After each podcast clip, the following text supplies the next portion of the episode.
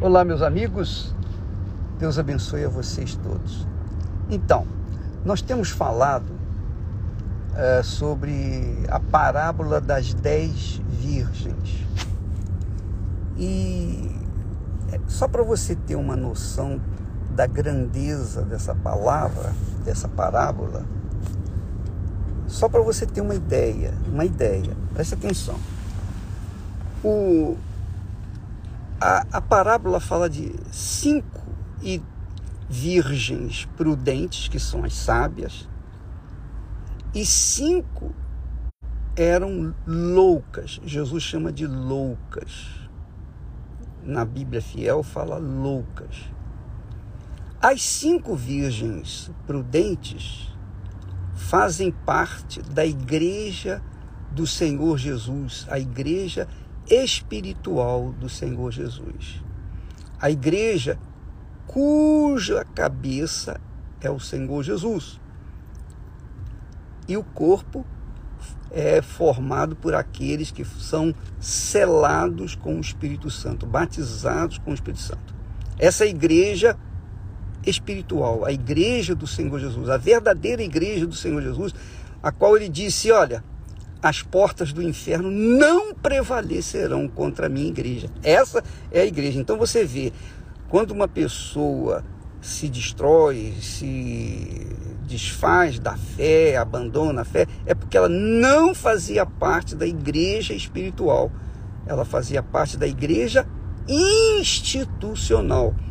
A igreja institu institucional é formada por é, as igrejas evangélicas, as igrejas denominacionais, a igreja A, B, C, D, universal, inclusive. Então, essa é a igreja física, física, que trabalha para trazer as pessoas para a igreja espiritual.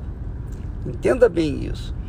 Então, quando nós fazemos, por exemplo, esse movimento para as pessoas receberem o Espírito Santo, é justamente para isso, para trazerem as pessoas ou tirarem as pessoas da igreja institucional para a igreja espiritual. Porque a igreja espiritual prevalece, a igreja institucional, Jesus já disse, não ficará pedra sobre pedra. Então, esse é um ponto que nós aprendemos na parábola das dez virgens. Mas o principal ponto da parábola começa quando Jesus diz assim: o reino dos céus é semelhante, será semelhante. Olha só, o reino dos céus. Então ele está falando do objetivo principal que norteia a vida da igreja espiritual.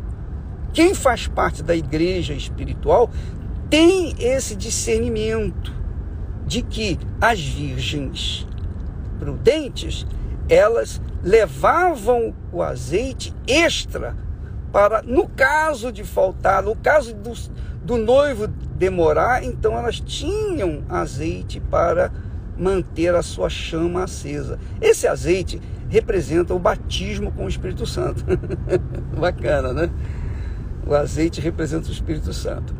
Então, já as virgens loucas, elas eram virgens.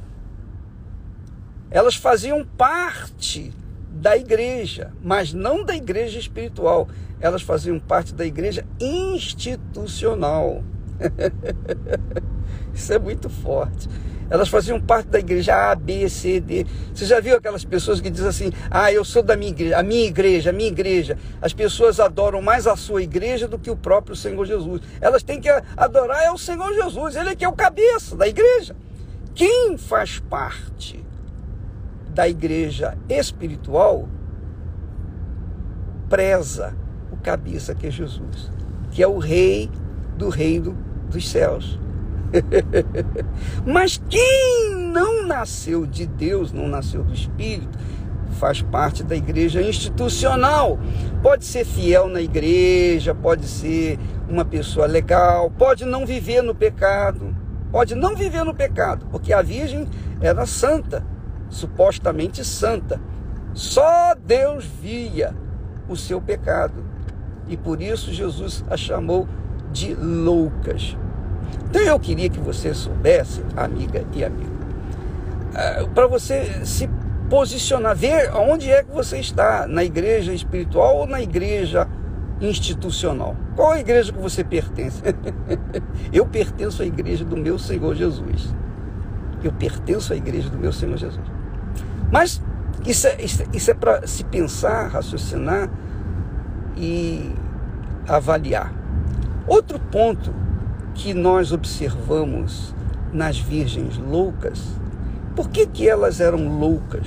Por que, que Jesus as chama de loucas? Porque ele, Jesus, deixou o reino dos céus e veio a este mundo para resgatar, para casar, casar com as noivas que também deixam este mundo, o reino deste mundo, para se unir com o rei do reino dos céus. Então, nota-se que as virgens loucas elas, embora não vivessem no pecado fisicamente, à vista de olhos, elas, elas eram virgens. Mas Jesus conhecia. E qual é o maior pecado delas? Elas queriam o reino dos céus. Elas iam ao encontro do rei do reino dos céus. Só que elas estavam tão ocupadas, tão ocupadas com as coisas desse mundo, elas eram displicentes. Elas queriam carregar um pouco do reino desse mundo com elas, porque elas não sacrificaram carregar um vaso ou uma botija extra de azeite.